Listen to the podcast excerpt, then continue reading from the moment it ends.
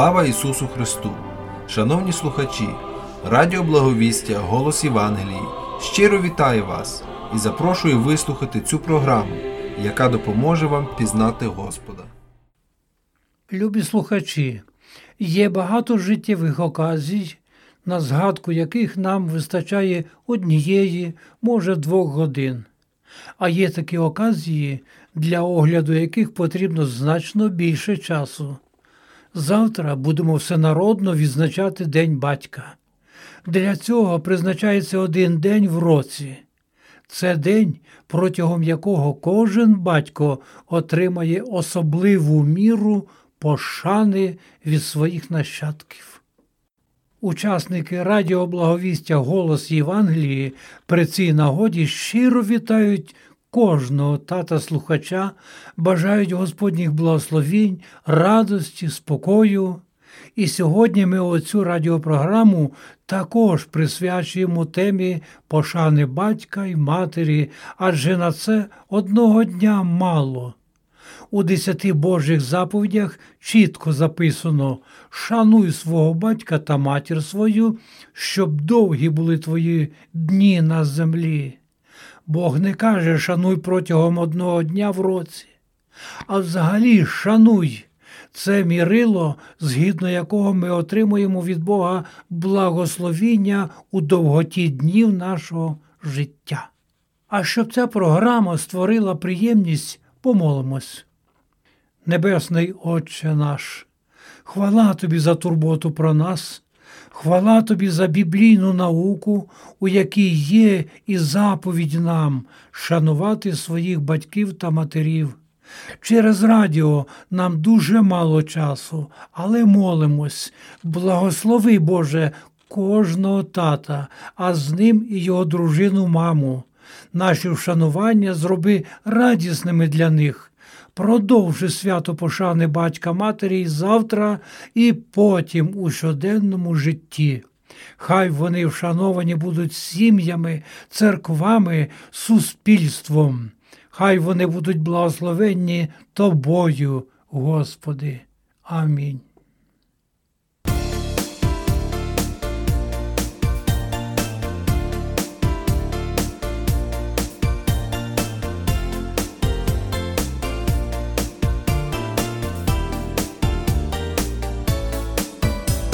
Сьогодні нелегко знайти своє щастя у грішному світі, де безліч тривог, та добре, що нас опікують так часто, і батько, і мати, і праведний Бог. Шануємо любов'ю і батька, і матір, два рівних крила, що підносять увись, тоді тільки щастя ми будемо мати нашануватимуть діти колись. Шануймо любов'ю і батька, і матір, два рівних крила, що підносять увись, тоді тільки щастя ми будемо мати, і нашануватимуть діти колись.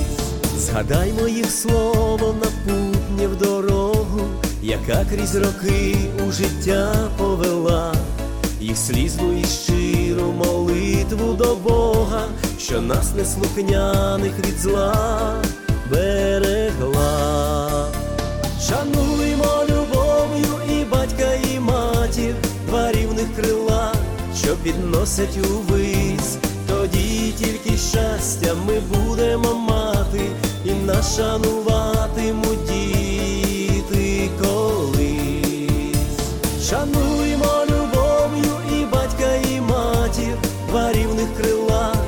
підносять увись, тоді тільки щастя ми будемо мати. І нашануватимуть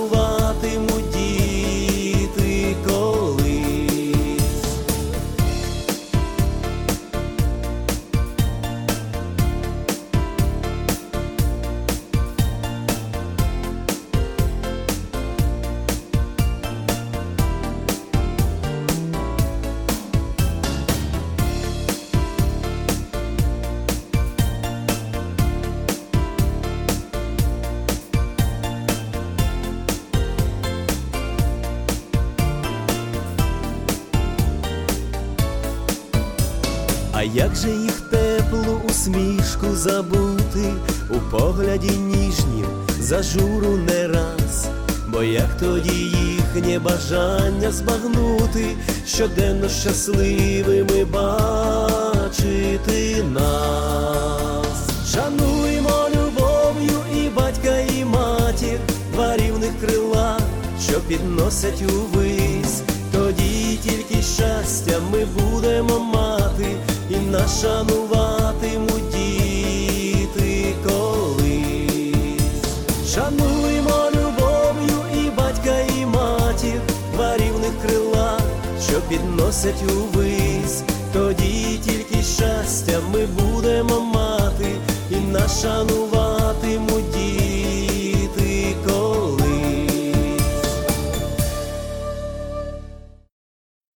Тобі вклоняємось, Отець Небесний, за ласку і турботу про батьків, які приносять в молитвах сердечних до Тебе своїх дочок і синів. Нехай Твоїх благословінь потоки дадуть їм в душі радість і спокій, щоб не були ніколи одинокі, щоб не втомились в боротьбі земній. Тримай їх, Боже, сильною рукою, у горі чи недолі потішай, серця поповни вірою живою, і в край небесний, вічний направляй. Благаєм щиро, Боже наш предвічний, в житті земнім батьків благословляй, їх імена хай будуть в книзі вічній, і в небесах їм нагороду дай.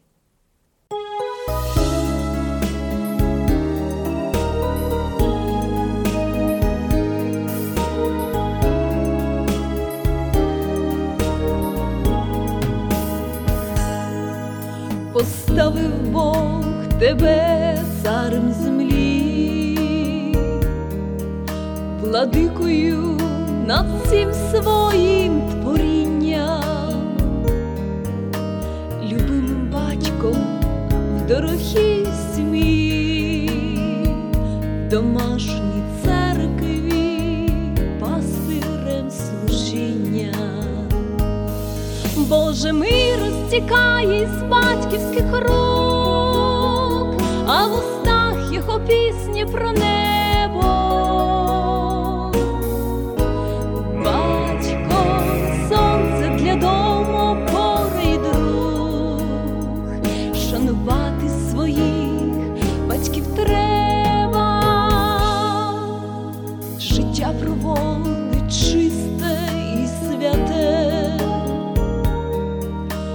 Навчає дім свій Господу служити,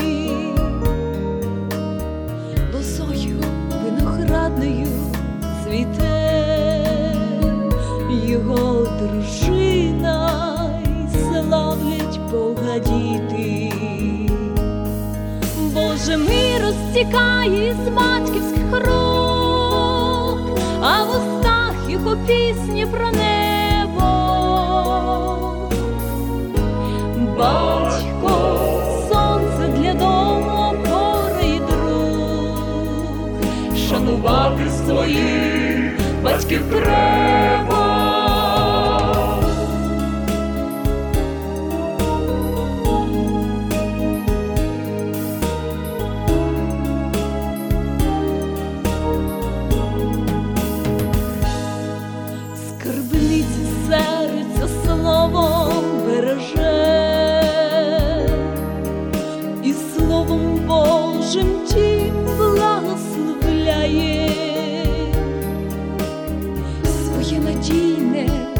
Батьківське плече, він дітям з любов'ю підставляє.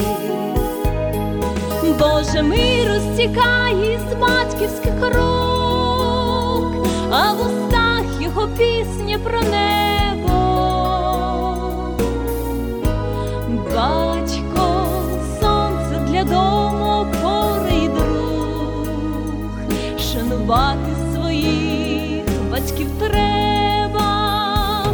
Боже мир розтікає з батьківських рук, а в устах його пісні про небо. Батько, сонце для дому, горе й друг, шанувати своїх батьків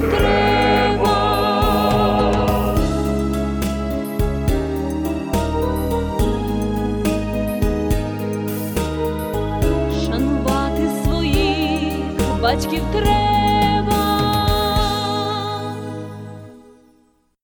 Коли було свято мами, ми всі святкували, як мами живуть із нами, усе пригадали.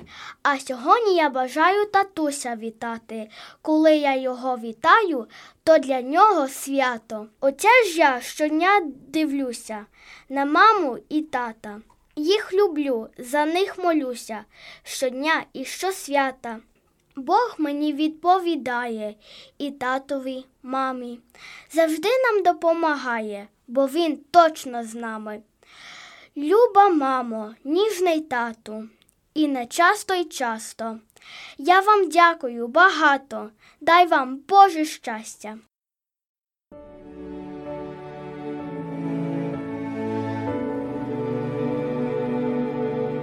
Найдорожчі у цілому світі, мій щиро і ніжно любити, якщо боляче він поцілує, як покличу здалеку почує, це мій добрий, мій люблячий тато, він мені розказав про Ісуса, і я з ним до Бога молюся, я до нього серденьком горнуся.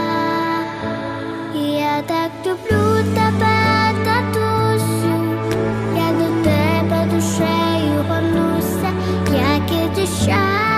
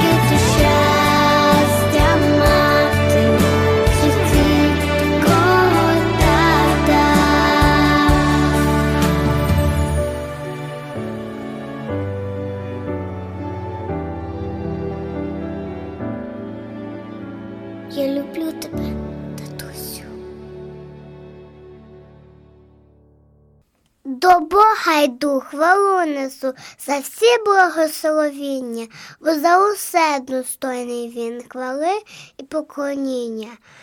Оце недавно спину ми День мами відзначали. Було так видно, як мами усе у душі клали. Сьогодні теж подібний день, але це вже татка. Це день пофани і пісень для всіх, хто зветься татком. До Бога йду, хвалу несу, це і моя свобода. Коли співаю чомусь, це щастя й насолода.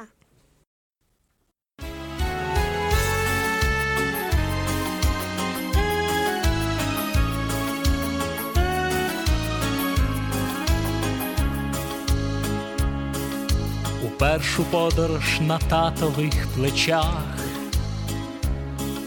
і перші сльози в татовій долоні, сувора ніжність в лагідних очах,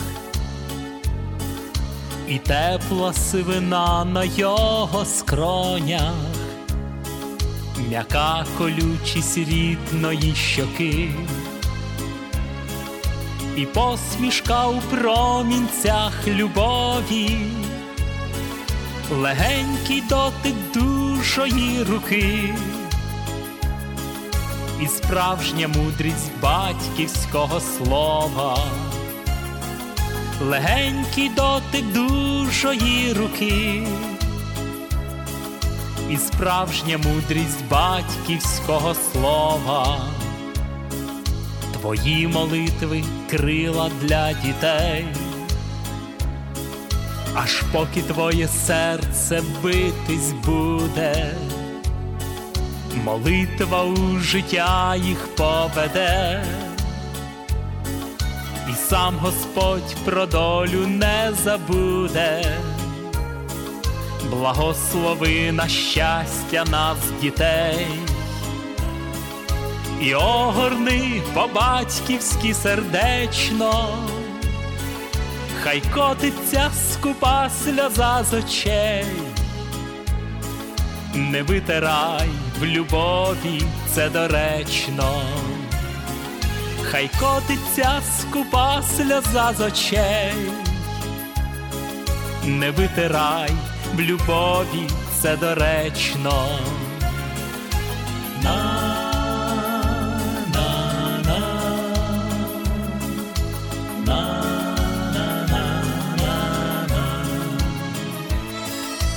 Повиростали доньки і сини, летять у світ із батьківської хати, скриплять старі поважні ясини. І дякують за нас тобі наш тату, за те, що вчив, ростив і годував молився в ясну днину й серед ночі, в дорогу на світанку проводжав, я знову, знову дякувати хочу, в дорогу на світанку проводжав, я знову, знову дякувати хочу.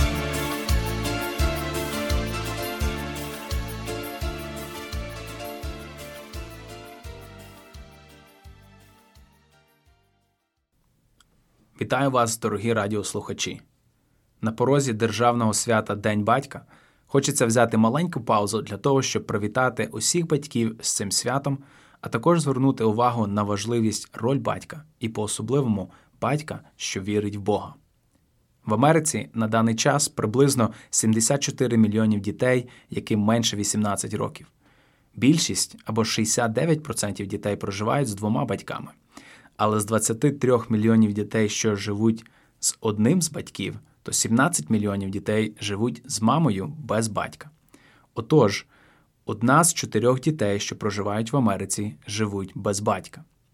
Статистика для дітей, які живуть без батька, дуже сумна, але підкреслює важливість батька в сім'ї.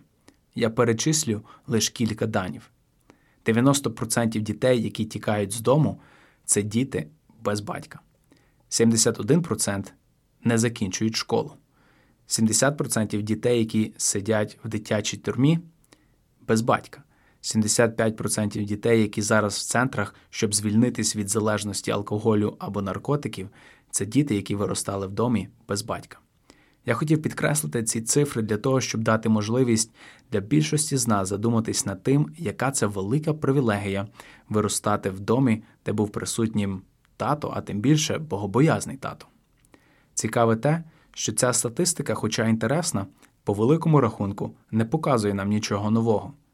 Читаючи Слово Боже, ми розуміємо, що коли руйнуються Божі принципи і заповіді, тоді ми бачимо страшні наслідки. Моє бажання сьогодні разом з вами прочитати текст Слова Божого, послання до євреїв, 11 розділ, і нагадати всім нам про героя віри старого заповіту, якого Біблія називає батьком та отцем для всіх тих, що повірували. Давайте разом прочитаємо маленьку, скорочену біографію життя Авраама, і нехай наші роздуми про його життя та кінець послужать як приклад хорошого батька та буде підбадьоренням для всіх батьків не втікати від відповідальності, але наоборот, приймати цю відповідальність як виклик і з Божою допомогою бути прекрасним прикладом для своєї сім'ї. Отож читаємо Євреїв, 11 розділ з 8 вірша. Вірою Авраам покликаний на місце, яке мав прийняти в спадщину, послухався та й пішов, не відаючи, куди йде. Вірою він перебував на землі обіцяний, як на чужій, і проживав у наметах з Ісаком та Яковом, співспадкоємцями тієї ж обітниці. Почекав він міста, що має підвалини, що Бог його будівничий та творець. Вірою й Сара сама дістала силу прийняти насіння і породила понад час свого віку, повірним вважала того, хто обітницю дав. Тому й від одного, та ще й змертвілого народилось так багато, як зорі небесні й пісок, незчислений край моря. І 17-й вірш вірою Авраам, випробований, привів був на жертву Ісака, і, мавши обітницю, приніс однородженого, що йому було сказано в Ісакові буде насіння тобі, бо він розумів, що Бог має силу й воскресити з мертвих, тому й одержав його на прообраз. Текст, який ми прочитали, має заголовок Сила віри. І ми бачимо, тут описується життя багатьох людей, які своє земне життя прожили так, що в кінцевому результаті вони зараховані в число тих людей, яких ми називаємо герої віри. Той же самий розділ євреїв, шостий вірш, ми читаємо догодити ж без віри не можна, і той, хто до Бога приходить, мусить вірувати, що Він є, а тим, хто шукає Його, Він дає нагороду. Тому сьогодні, аналізуючи життя Авраама як приклад, ми бачимо, що фундамент його успіху саме в його вірі. Авраам приклад доброго батька в його вірі. З віри все починається і в наш час. Можна багато чого досягнути в житті, але якщо це все не по вірі, тоді воно нічого не варте. Тому побажання для всіх батьків цей день бути прикладом віри, так як Авраам. Текст показує нам, що таке віра і що вона в себе включає. По-перше, віра послушна. Восьмий текст підкреслює те, що коли Авраам був покликаний, він послухався. Багато можна говорити про послух, але ключова частина послуху це довіра та готовність серця до будь-чого, що буде просити Бог. Розуміючи, що Бог помилок не робить, і навіть якщо Він кличе нас на щось незрозуміле для нас, потрібно слухатись. Також віра діє. Відомий текст послання Якова каже, що віра без діл мертва, і віра в себе включає те, що буде якась певна дія. Потрібно щось робити по вірі. Авраам, як сьогоднішній приклад, по вірі послухався і пішов. Нелегко це було зробити, адже пішов він, не відаючи, куди йде. Як люди, ми хочемо, щоб перед тим, як ми щось зробимо, ми могли собі уявити, куди йдемо, як довго йти, що з собою взяти. Іноді Бог хоче, щоб ми йшли і не дає відповіді на всі наші запитання. І саме в цьому проявилась віра Авраама. Віра діє. Також віра випробовується. В 17-му вірші ми читали, що життя по вірі не завжди легке, і віра Авраама була випробувана. Я думаю, більшість з нас знає цю історію про Авраама і Ісака. Дивує нас таке повеління Боже принести в жертву свого сина. Ми знаємо, що Бог не допустив смерті Ісака, але Авраам виконував повеління, віруючи, що Бог має силу воскресити із мертвих. Цей приклад для батьків в тому, щоб не жаліли своїх дітей перед Богом. Діти це подарок від Бога і благословіння, але Бог хоче займати перше місце в наших серцях більше, ніж сім'я та діти. І останнє віра спасає, друга частина шостого вірша, який ми читали. А також послання до римлян, 4 розділ, 20 вірш, підкреслює оправдання Авраама через віру. І не мав сумніву в обітницю Божу через недовірство, але зміцнився вірі і віддав славу Богові, і був зовсім певний, що він має силою виконати те, що обіцяв, тому й залічено це йому в праведність. Авраам по вірі був оправданий. Вертаючись до євреїв, 10 розділ, 38 вірш, а праведний житиме вірою. Звернення тут вже не тільки до батьків, але й для всіх. Без віри догодити Богові неможливо. Спасіння і оправдання неможливе без віри в Бога та Його Сина Ісуса Христа. Тому, якщо в цей день ти розумієш, що до цього часу віру свою покладав на себе, а не на Бога, повір в Бога Ісуса Христа як Спасителя, покайся в гріхах і навернись до Нього. Авраам являється прекрасним прикладом віри для всіх нас. По особливому хочеться в цей день побажати всім батькам, слухачам такої віри, як мав Авраам. Все починається з віри та духовного стану, але Слово Боже відкриває нам також і практичну частину життя. І читаючи про Авраама, ми можемо побачити, що Авраам також є приклад доброго батька в його сімейному житті. Авраам він не був ідеальним. Перед тим як ми будемо аналізувати життя Авраама, важливо підкреслити, що так як і ми всі з вами, Авраам був людиною і робив певні помилки в своєму житті, помилки, які мали серйозні наслідки, з якими він мусив жити. Але в кінцевому результаті ми бачимо, що не помилки являються визначенням життя Авраама. Коли ми дивимося на інших людей, як приклад, вони не можуть бути досконалими. І тому ми повинні вчитися з того, що добре, а помилки для нас повинні бути як урок того, що треба уникнути. І тому в цей день хочеться підбадьорити всіх батьків, що, можливо, думаючи над своїм життям, також згадують помилки. Не дозволяйте, щоб помилки минулого диктували ваше теперішнє і майбутнє ставлення до вашої відповідальності як батько. Якщо навіть Авраам робив помилки, то Божої благодаті достатньо і на ваші помилки, якщо ви живете по вірі.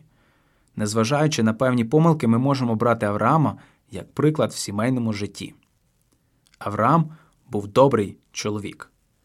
Нема дуже багато текстів, які докладно описують стосунки між Авраамом і Сарою. Але різні ситуації з їхнього життя показують нам, що Авраам любив Сару, а Сара поважала Авраама. Напевно, самим кращим доказом цього є те, що і Сара є в цьому переліку героїв віри, записаних в посланні до євреїв. Читаючи історію моменту, коли Бог говорить Аврааму, що у нього буде син, ми взнаємо, що Сара засміялась, адже була в віці, коли фізичний стан вже цього не дозволяв. Але текст, який ми прочитали в посланні до євреїв, показує, що Сара перейняла віру Авраама і також в якийсь момент повірила, що Бог все ж таки може це зробити, що вірний той, хто обіцяв. Ще один момент, що підкреслює любов Авраама до Сари, це його реакція на її смерть.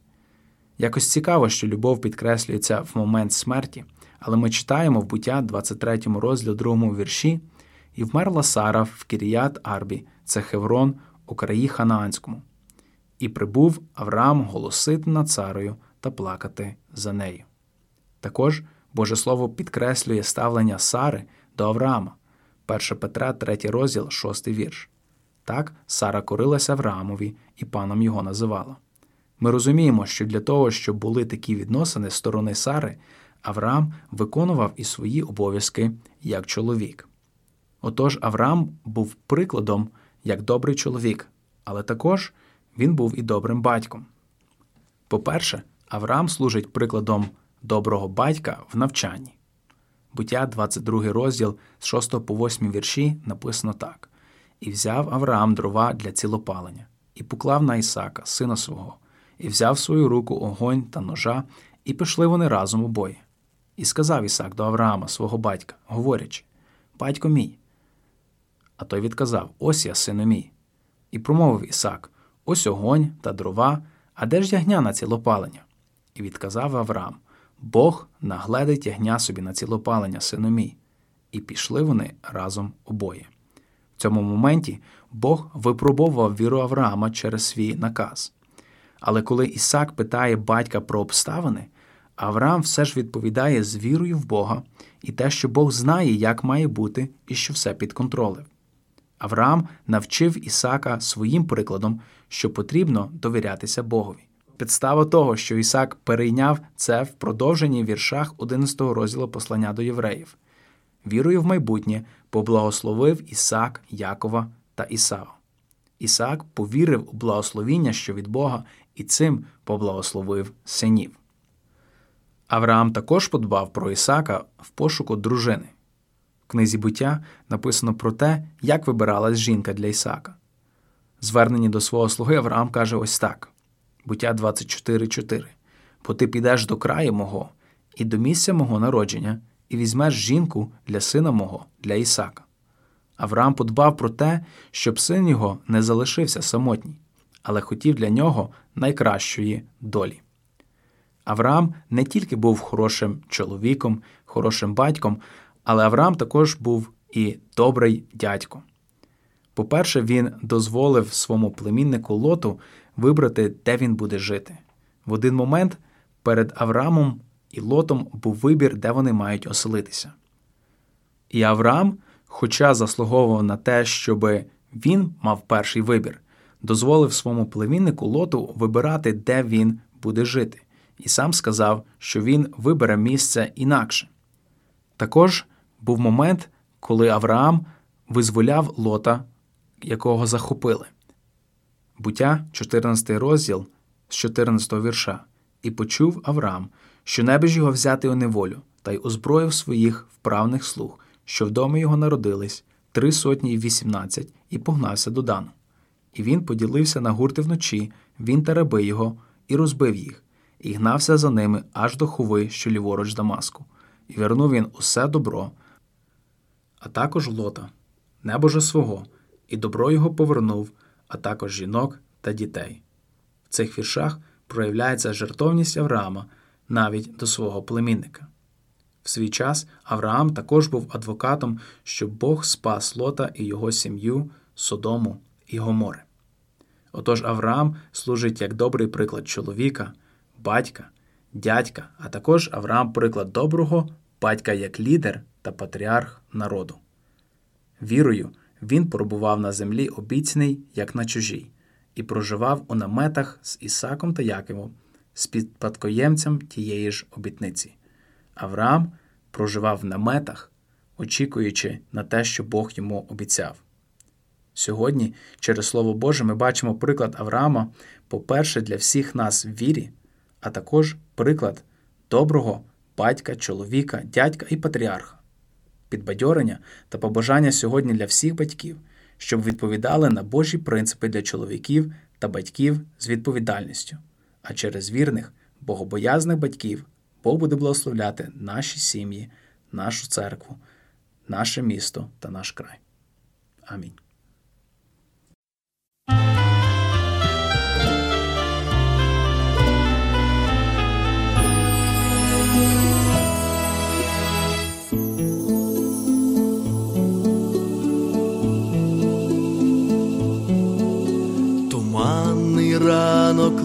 Лине над садами, в осіннім небі поклик журавлі, знайому постать бачу біля брами, чекає батько дочок та синів, знайому постать бачу біля брами, чекає батько дочок та синів. У полях руки, але ніжне серце, в очах безмежна батьківська любов. Ах, тату, так хотілося б обняти твою рідненьку постать знов, ах, так хотілося б обняти. Твою рідненьку постать знов і знов. Нам часто батька важко зрозуміти суворих слів сердечної туги. І днів тривожних, і ночей безсонних, аж поки батьком станемо самі, і днів тривожних, і ночей безсонних, поки батьком станемо самі. Нема вже батька, заросла стежина, плита гранітна, братики цвітуть. Ах, тату, як хотілося б спитати твою пораду на майбутню путь. Ах, тату, як хотілося б спитати твою пораду на майбутню путь. Едемський сад, що пахне вічним цвітом, дерева, що дванадцять раз цвітуть, небесний батько жде нас біля трону, спасенні всі і тато теж мій тут. Небесний батько жде нас біля трону, спасенні всі і тато теж мій тут. Через життя недолі негаразди, іду туди, дай Боже, досягнуть небесного Твого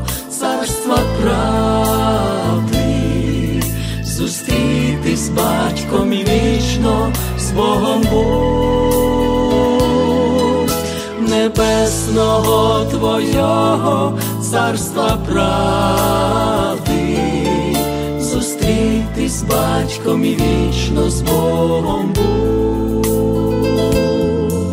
зустрітись з татом і вічно з Богом будь.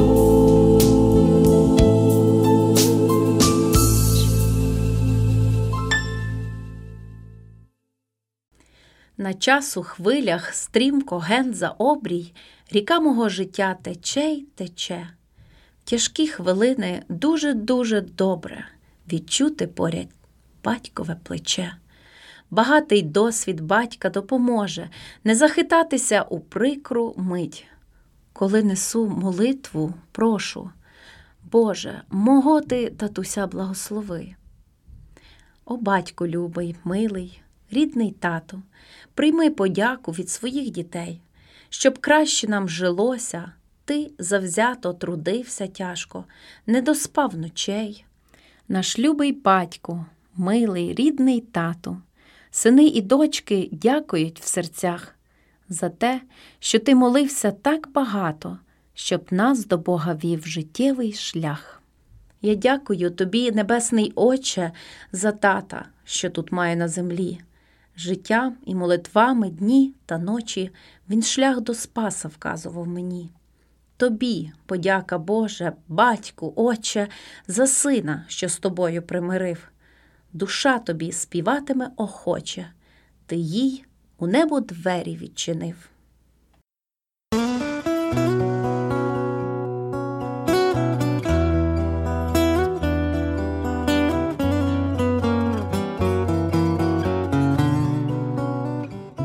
Земному шляху.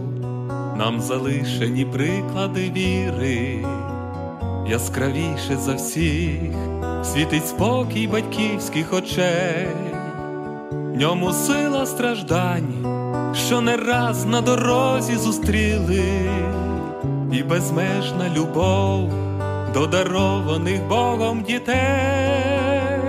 Пам'ятайте батьків, матерів, що вели нас до Бога, до останнього дня берегли в серці віри вогонь, їхня книга життя, непроста і терниста дорога, хай нас надихне, без вагання йти за Христом. На батьківських руках мозолями написані роки і палки молитви на колінах лишили сліди, а у зморшках чола стільки лагідності і турботи, стільки болю в очах від отриманих ран в боротьбі.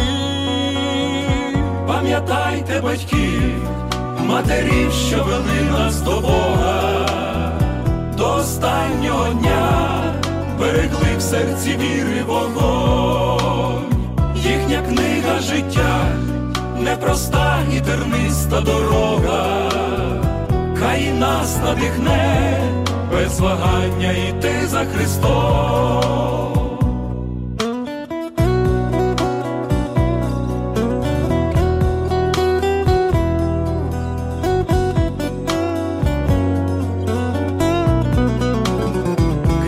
Життєві шторми, небезпечні тумани з невіри, хай нам світять завжди маяки материнських зіниць і батьківські слова, хай в бою повертають нам силу, наповняючи дух чистотою небесних криниць. Пам'ятайте батьків, матерів, що вели нас до Бога, до останнього дня берегли в серці віри вогонь, їхня книга життя, непроста і терниста дорога, хай нас надихне, без вагання йти за Христом, їхня книга життя, непроста і терниста дорога хай нас надихне,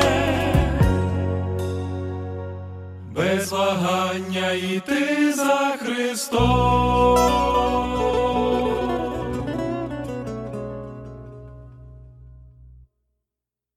Слава Ісусу Христу! Одного разу в моєму житті був дуже приємний відпочинок. Ми були з невеликим колом братів на озері, спілкувались, справи вирішували, а зранку вирішили порибалити. Мої брати, досвідчені рибаки, пішли на свої улюблені місця, а я залишився в одному кутку.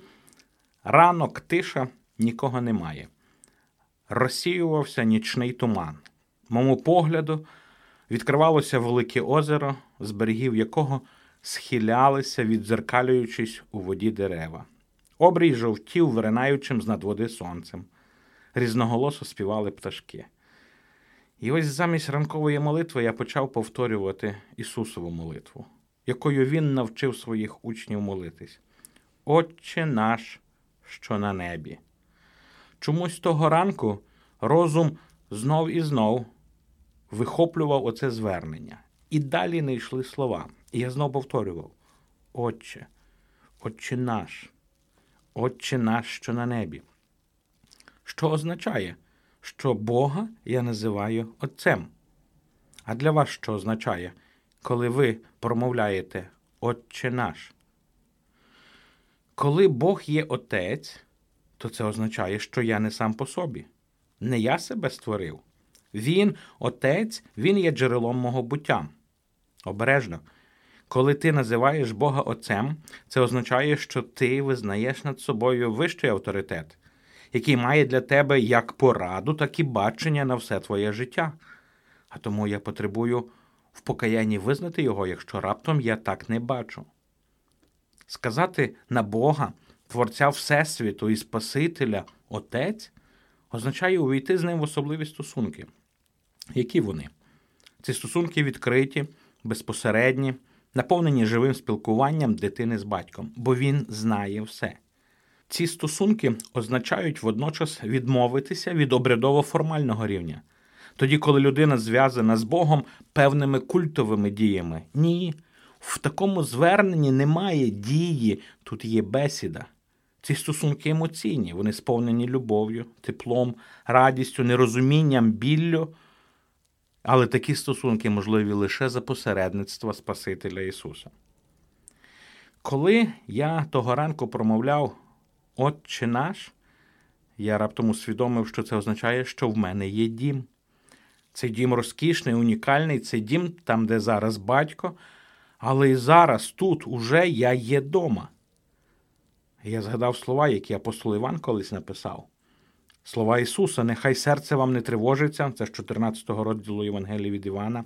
Віруйте в Бога і в мене віруйте. Багато осель в домі мого Отця.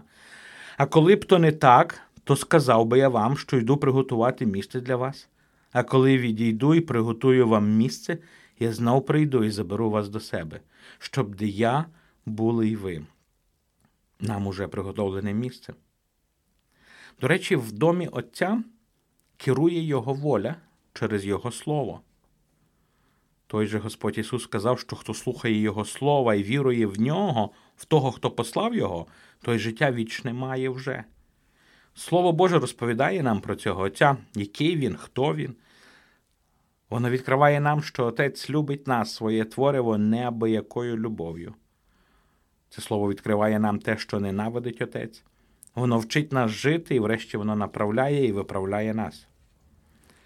Коли того ранку я повторював слова Отче наш, я раптом усвідомив, що раз я називаю Бога Отцем, то значить в нього є інші діти, і ці інші діти є моїми братами і сестрами. І тому ми говоримо наш, Отче наш. У нашого Небесного Отця багато інших дітей. Котрі з них тобі більш симпатичні, інші менш, бо ми всі надто різні і своєрідні. Але вони твої, рідні, і тому ти любиш їх, навіть не таких, як ти. До речі, свідомість того, що в Бога нашого Отця є інші діти, це усвідомленість важлива тим, що ти не можеш привласнити його увагу, ти не можеш маніпулювати ним через свої бажання і бажання ставити себе в центр всього. Це дуже важливо. Це допомогло мені глибше усвідомити себе частиною Божої сім'ї, церкви. Згодом мені потрапив в руки коментар на молитву Отче наш е, Кіпріана, одного з отців церкви з третього століття. Він пише наступне: насамперед, учитель миру і наставник єдності не бажав, щоб молитва звершувалась особисто та індивідуально, так, немов той, хто молиться, тільки за себе молився. Справді, ми не говоримо ні Отче мій, що єси на небесах, ні хліба мого насушного дай мені сьогодні. Кожен з нас не просить про прощення тільки свого боргу, не молиться, щоб тільки самому не бути введеним у спокусу і визволеним від лукавого. У нас всенародна і спільна молитва. І коли ми молимось, то молимося не за когось одного, але за весь народ, тому що ми, весь народ, є одне. Я би по-іншому і краще б ніколи не міг сказати, щоб пояснити множинну молитву того, як нас Ісус вчить молитися. Єдність громади, взаємозв'язок, взаємотурбота характерна живому і помісному тілу Христовому церкві. Наші справи, друзі, продовжують наші молитви. На превеликий жаль, сучасні молитви сучасних християн індивідуалістичні, егоїстичні, і ми забуваємо Ісусів приклад молитви, навіть якщо його словами устами повторюємо. Ми надто перейняті собою, клопотанням до Господа про своє, а де громада зібрання народу Божого. В неділю святково зібрані, усміхнені, приготовлені, навчені співаки співають, пастори навчають, така їх доля чи робота. А чи є хліб щоденний у ближнього? А чому немає того ймовірно спокушеного?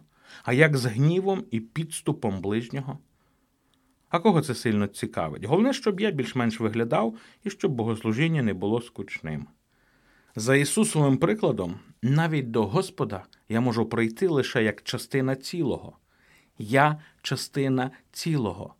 Молитва Отче наш, це слово наш загострило моє відчуття і свідомість того, що я причетний до чогось цілого, і я навіть не можу молитись як слід, не ідентифікуючи себе з церквою, з братами і сестрами.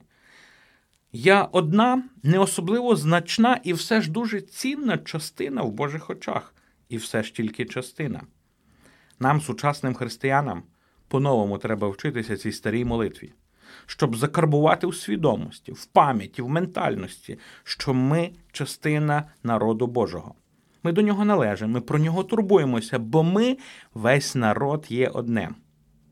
Коли вдумливо я проголошую молитву Отче наш, то мушу бути чесний і вийти навіть за межі своєї громади, і побачити інші християнські громади в своїй окрузі, і в своїх молитвах і їх приносити перед Бога.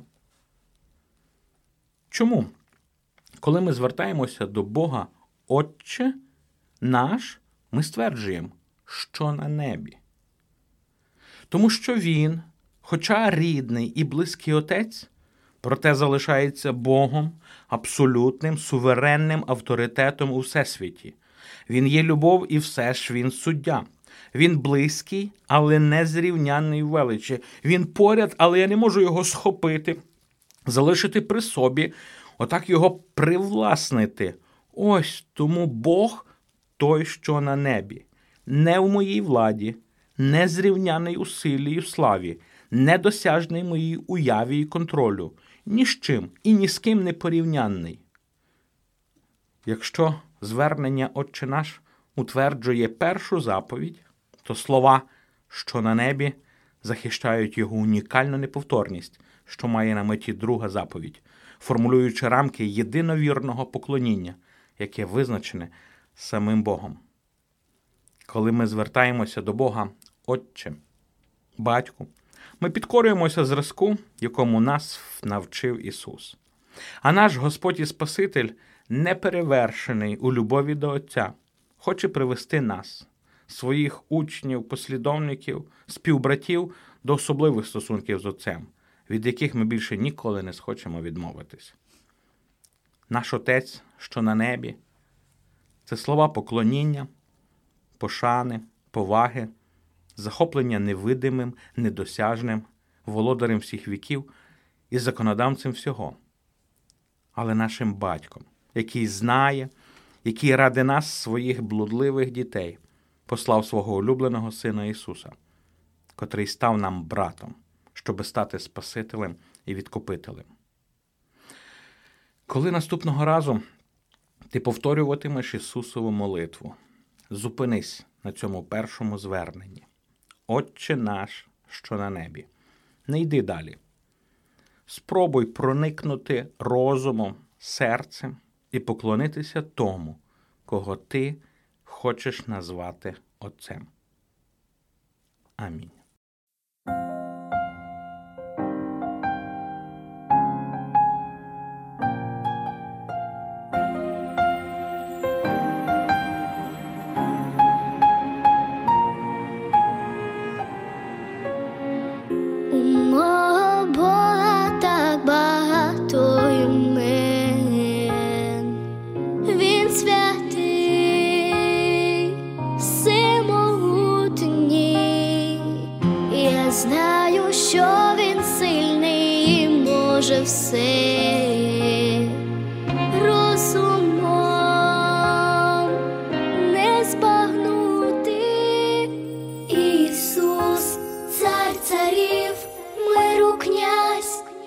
Спасителя гнець, Божий син, автор і володар світу, Бог мій, суддя правдивий вчитель, порадив дивний, але я найбільше хочу називати тебе. Отче!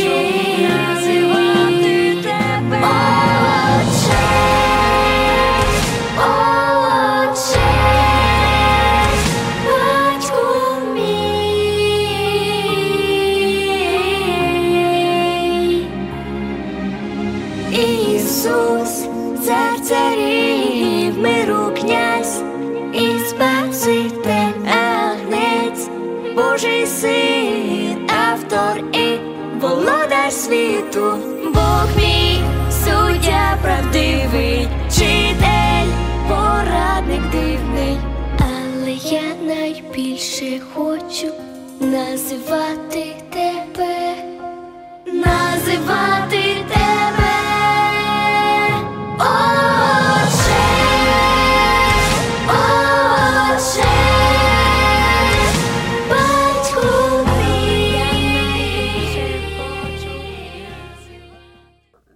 Шановні слухачі, Радіо Благовістя Голос Євангелії, яке діє від імені Першої Української Євангельсько-Баптистської церкви міста Філадельфії, запрошує вас слухати наші програми через електронну форму Podcast на платформах Spotify та Apple Podcast.